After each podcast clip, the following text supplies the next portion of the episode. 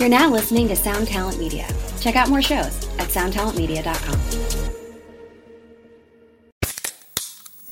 Hey, what's up, everyone? I'm Matt McGachy, the vocalist of Cryptopsy and the host of the Vox and Hops Metal Podcast, where I sit down with fellow metal musicians. We talk all about their lives and music while sharing killer craft beers. If you've ever wanted to sneak backstage and share a beer with one of your favorite musicians, well, Vox and Hops is the podcast for you. This week on the podcast, I had an amazing conversation with Morgan Lander and SJ Jones about Kitty Pig. There is this episode and over 450 other ones to help you enjoy life, metal, and craft beer. So what are you waiting for? It's time to become a Vox and Hops head. Cheers.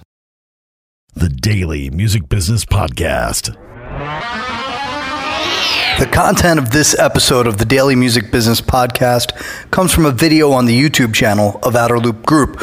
Go to outerloop.group backslash YouTube to subscribe. For Outer Loop Coaching's free seven steps to getting signed PDF, please visit outerloopcoaching.com today. Let's dive in. You know, and, and I love this bigger picture conversation, which I should have expected I would get out of someone like Ash.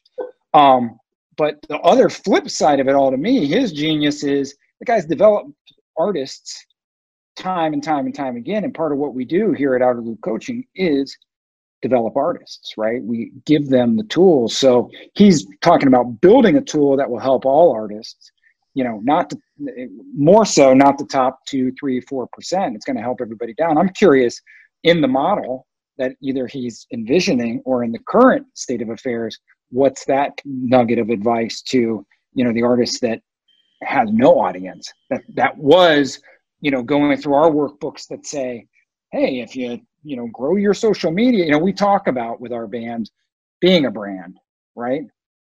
So what is it that for those bands in their infancy is it stay the course? Is it do something different? What's getting ash avildsen's attention for something that isn't a signed artist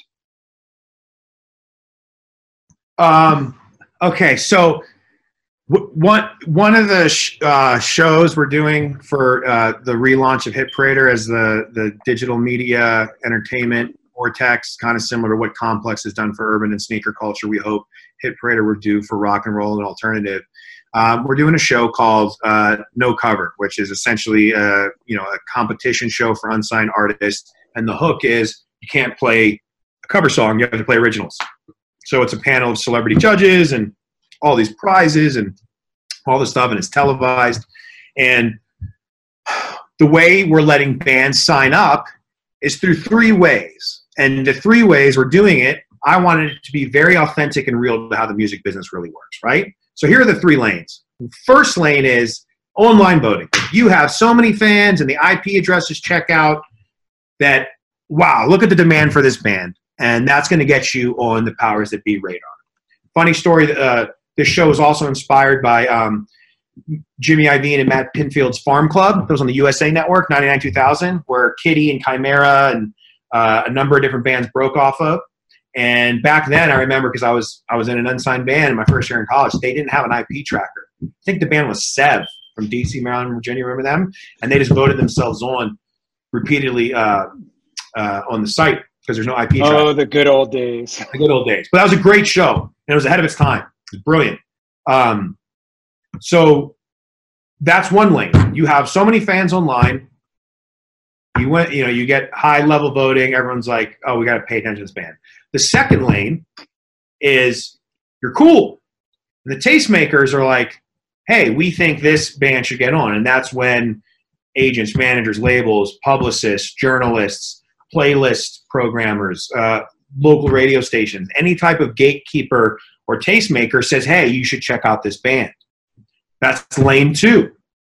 And then lane three, which is the real harsh reality that is probably the best advice I can give uh, for unsigned bands that are trying to figure out, which is like work multiple jobs. I worked my ass off doing different jobs to get money to invest into my own band until we were on people's radar. The third lane is they have money. And that's the harsh reality. They have money to promote themselves to get onto a platform. I think it's um, probably the best example recently is uh, I want to say, and I, have never worked with the band, but I believe I Prevail used their own money to do Facebook and social media boosted posts to boost up their Taylor Swift cover to then get on everyone's radar. So it's kind of genius. It's like they invested in themselves and they did a cover song and they didn't turn out to be an alien ant farm scenario. So kudos to them and their team because they have a great career now and their original uh, compositions have transcended any of the covers that may have helped launch them. But they took it upon themselves to get their name out there. So to an unsigned band who maybe doesn't have all the online votes going or a big numbers, they don't have big streams, um, and they don't have relationships or momentum with tastemakers, well then work around the clock, man. You deliver Uber Eats. You come up with all the money you can so you can shoot a music video. And then with that music video, you can turn the meter on. When I say turn the meter on, you're investing in getting eyeballs on it, just like if you were on a record label. Because the best way for an artist to find out if their art's working, put money behind it and see if it moves the needle. If you're putting a bunch of money behind something and the needle ain't moving, guess what? It ain't working. Try again. Write a new song, do a new video. To go around the world to get back to touring, right? Lane three, and I don't want to expose, you know, this what I love. Uh, it sounds like a great idea, but can you recall any one band that's bought onto a tour? So they've used their money to put that behind it that that's broken out. As a guy that used to put package tours together.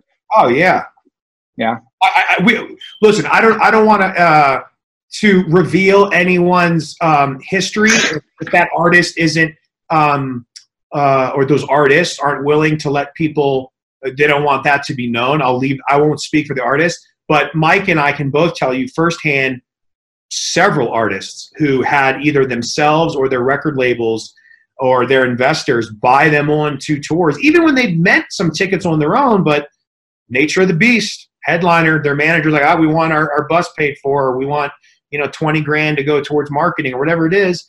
And I've firsthand done that for uh, multiple different Sumerian acts, and those acts made the investment worth it. And that's a great analogy because if you get bought onto a tour for 20 grand and you just played 30 sold out shows and nothing has changed, you got to look in the mirror, like figuratively, not literally. You have to look, okay, we just got this big platform. None of our numbers have gone up.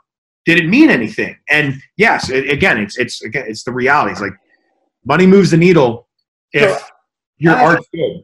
Like, all right. So two questions. One, uh, let me start with the the the I guess the the one that you're touching on first. Like one of the things I hear about all the time is like a band saying, "Okay, we've saved up some money. We we uh, there's a, a, booking agent who says that they'll put us on a tour if we buy on. How much should we spend? And how do we know whether it's going to be a good opportunity or a bad opportunity? What would you tell an artist who hasn't done that before as to how they decide how much to spend and how to decide what kind of a tour uh, to, to, to buy onto? Well, for the one low price of $499 per hour, I will get out my crystal ball and I will tell the unsigned band, uh, get out your parents' checkbook and let's look into it. No, I'm just kidding. Um, there's there's no way. There's, Exclusively brokered by Outer Loop Coaching. Thank correct. you. Correct. Yeah, speak that. with my agency, please. Um, look, no one's got a crystal ball, right? Nobody bats a thousand. But people with good batting averages, obviously, they, they, they know what they're doing to a certain degree. Um, I like to think Mike and I both have pretty good batting averages. You, you I, I, don't, I don't think there's a uh, specific mathematical equation that you can plug and play and say how much money is this tour worth. Um, the biggest thing is how how much are you willing to sacrifice to get some answers about your art. Um, so if you think, hey, we sound like Band A and Band A is going on tour and they'll take a check, um, you know, go play their shows and see if anything happens if you can afford what they're asking. The flip side of that, though, is on the artist side. I'm wildly against buy-ons unless the band does mean something. You know, in the cases of that, Mike and I have dealt with um, buy-ons to tours even when we're helping an artist get this tour with a buy-on, it's usually an artist that actually does mean something, but there's 10 artists that mean something that want that one spot. So, you know, the money can be the, the differential in who gets chosen. I'm very, very opposed to a band who has zero going on um, who is just painfully aware when you see their logo on the tour poster going, how on earth are they there? And, you know, it's usually because of a buy on. That to me, I always think is, is, is kind of tragic in the sense that the artist should have put someone who has already built up a base get the opening spot instead of having it be literally what we call a throwaway or toss away slot. Um, I don't think such thing even exists unless you know you're a band that draws thousands of people and you're doing an underplay and playing you know four or five hundred cap rooms and everything's going to sell out in a day or two, so it doesn't matter who's opening. But anytime you're actually going into shows that aren't going to sell out in the first 48 hours and it's going to be you know weeks and weeks of, of moving ticket sales th- throwing someone on there for some money, you know, I don't know. I, don't think it's the, the best strategy. A couple things that come up for me. Um, you know, the the the thing is, Ash and I both know there's no you know formula. Just as he talks about you know the anomaly of Billie Eilish being homeschooled and recording her single in her bedroom with her brother. Um, you know, when we talk about these opportunities, which oftentimes do cost money, you know, each band uh, has to have some sense of, you know, it might not be revealed exactly what came of that opportunity until later down the road, right? Sometimes it isn't exactly what you're expecting. You might meet somebody that it takes three or four years for that to pay off. Ash and I have both seen countless examples of that. And I think that the most challenging part is only the artists themselves, if they're the ones investing, right? Just as Ash as a label, he's got to know when he is willing to double down on his investment or whether or not he's going to pull back. No one, to hold him, no one to fold him, baby. And, and, and, and the challenge is, right, we've both been involved with things that we folded on uh, that inevitably they you know maybe that was the thing that ignited something within the artist but they found their way through in other places and there's been things that we've doubled down on that sadly all the indicators were there and something else uh, didn't matter so i think to you know anybody listening that's new it's really hard to know you know and that's where again ash talks about his experience he's done it enough times he sat at the, the poker table enough times. But you know, one of the the real things to me, you know, when you go back to the show uh, that that you're developing, and you know, I, I don't know what the premise is. It doesn't really matter. You know, ultimately, yeah, you get in through one of three doors or three lanes, as you say, and you know, I'm curious because I've watched Ash take artists who had something. He identified something in them. I don't necessarily know exactly what it was. And then he got in and worked with them in order to make that band into what they, you know, then launched with. And had he, you know, so is it he saw their image? Is it that he heard a song? You know, and then went in and did his tweaking. So I'm curious, Ash, you know, coming out of you know that television show or even just you know the, the show aside Oh, sorry, guys. Um, coming out of the show aside, right? Like, what is the thing that ultimately? Uh, sorry, I keep get, I got a call, which wasn't wasn't expecting to come through. You know, what is it that you're you're trying to to find? Right? Are you trying to find a great song? Are you trying to find a great front man? Are you trying to find? Well, not front man, but the whole band. But that's literally I've been asked this question enough times that I'm like, how do I can I streamline and just like cut right to the chase? And this is gonna sound so just I'm the record label guy, I'm the star maker. But like the fucking reality is, and I and I've made decisions to sign bands. Two two I'll give examples of. Um, so there's, there's there's two lanes.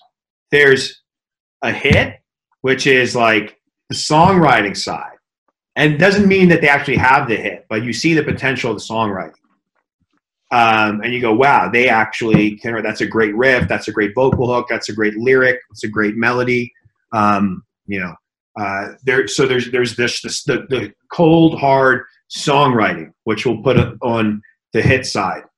The second thing, and one or two, they're interchangeable. The second one is the it factor, which is star power, which you can't you can't really um, it's hard it's hard to, to talk about what it is because it's literally this thing.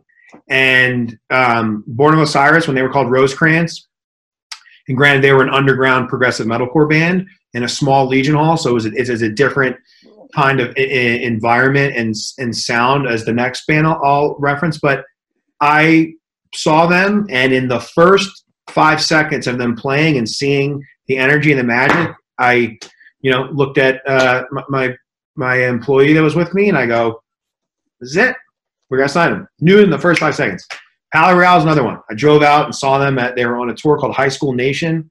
They were playing at like lunchtime at a high school out in like Fullerton. And I had already seen their video and heard their songs, which was got me to the show. Same thing with with Born of Osiris. Um, I heard the music and go, "Oh, this is this is a lot of potential. Let me see how see that they are live." First five seconds of the first Palaye song, when they turned it on, they started going. I looked at uh, Nick Walters, was A&R at Sumerian. I go, "We got to do it." Just fucking immediately knew it. And then that doesn't mean it's like again, it's not all or none. There's bands that you see that and they have this incredible star power, but they don't end up having the songs. Um, and then you have bands that are incredible songwriters, but they don't have the it factor live, and you have to develop that. Um, so it's not it's not like you see it or you hear it out of the gates and then it just turns on and the label goes boom and the band's popular. It's still a long process, and it's very rare that you find both of them uh, at at at first look. You know, that You- it factor- that- That it factor is only live, or can it be captured at all in video and streaming and all the rest of it? Uh, it can, no, there's definitely music videos. I mean, again, uh, two great examples. Two of the most iconic bands of our lifetime, probably of all time, Guns N' Roses and Nirvana. They both broke on music videos and MTV. I remember exactly where I was. Both bands. The first time I saw a Welcome to the Jungle video, which is literally how the band broke, label was going to shelf the record. Tom Zutaut talks about the interviews. Geffen, it wasn't selling. They'd only sold a couple hundred thousand at the time, which was like, you know, a couple thousand now and it was dead in the water. And Tom went right to David Geffen and said, "You have to get this music video played on MTV. It's going to be the biggest band in the world." And Tom or Geffen pulled a favor at MTV. They played it like two or three in the morning, um, one time. And Geffen told Tom, "That's all you're going to get. You're going to get one spin." Tom's like, "No, it's got to be in daily rotation." Da da da. He goes, "That's it. You're going to get played one time in the middle of the night." And Tom sat with the guys when they were in a small apartment in Hollywood. They played in the middle of the night. Boom! Fucking melted to soundboards. Back when like there were like circuit boards for landlines, and if too many calls come in, I guess there's like some electrical response to that, and and that's what happened. And, and it was literally that. And then um, Nirvana, same same thing. Uh, Nirvana had put out Bleach. It wasn't you know it had some momentum, but it wasn't. They weren't printing you know success. And Smells Like Teen Spirit came on MTV. I remember exactly where I was. Turned on. I, was on actually an internet, uh, a BBS, bulletin board system. It was, it was like kind of the, the origins of the internet. And I was talking in a, in a chat room and I was like, dude, turn on MTV. There's this guy and they're in this gym and there's these weird cheerleaders and this janitor is the craziest thing I've ever seen. And boom, that was it. So to answer your question, yes, the star power can absolutely come through uh, a good music video. And it honestly, it doesn't even have to be, um, you know, the Welcome to the Jungle and the uh, Smells Like Teen Spirit videos are very world building. Like you really feel like in those videos that you're stepping into the world of this band. So I would say that live, you can just kind of see it and feel it. In a music video, my advice to artists would be to be like, hey, they might not get me and Mike at a show, but maybe they can get in our inbox. Bring us into your world. And that doesn't always require a bunch of money in the music video. Yes, you could just be in a warehouse or in front of a green screen and go, we're rocking out. We've seen it a million times. What is your world, right? Like the music video that you're trying to introduce, that should be your theme park. You know, you go to Disneyland, you go into the Star Wars place, you're in Star Wars, and like you could be a two year old or an 80 year old. You're like, wow, look at this. So utilize whatever your world is uh, as a band and build that visually because that can be the difference between someone going, oh my God, I got to keep watching this, and oh yeah, song's okay, they're rocking out in a warehouse. Oh, you know, he twirled his hair, that's cool. Um, Yeah, and I, I think I would, you know, I mean, that's fantastic advice. And I would say, you know, it's really challenging, you know, again, going back to a car metaphor, and you're just a band trying to figure out, you know, where you exist in your world, let alone what your world looks like. And, you know, I think that's why people like Ash because he can sort of see that and has seen what works and can bring that out of bands. So, you know, try to figure out the way to bring that out of yourself. And some of it just takes time. You know, look at Ice Nine Kills. I think they've been trending in the right direction, but when Spencer figured out the way to make it his world, it really popped. Yep. You guys are great.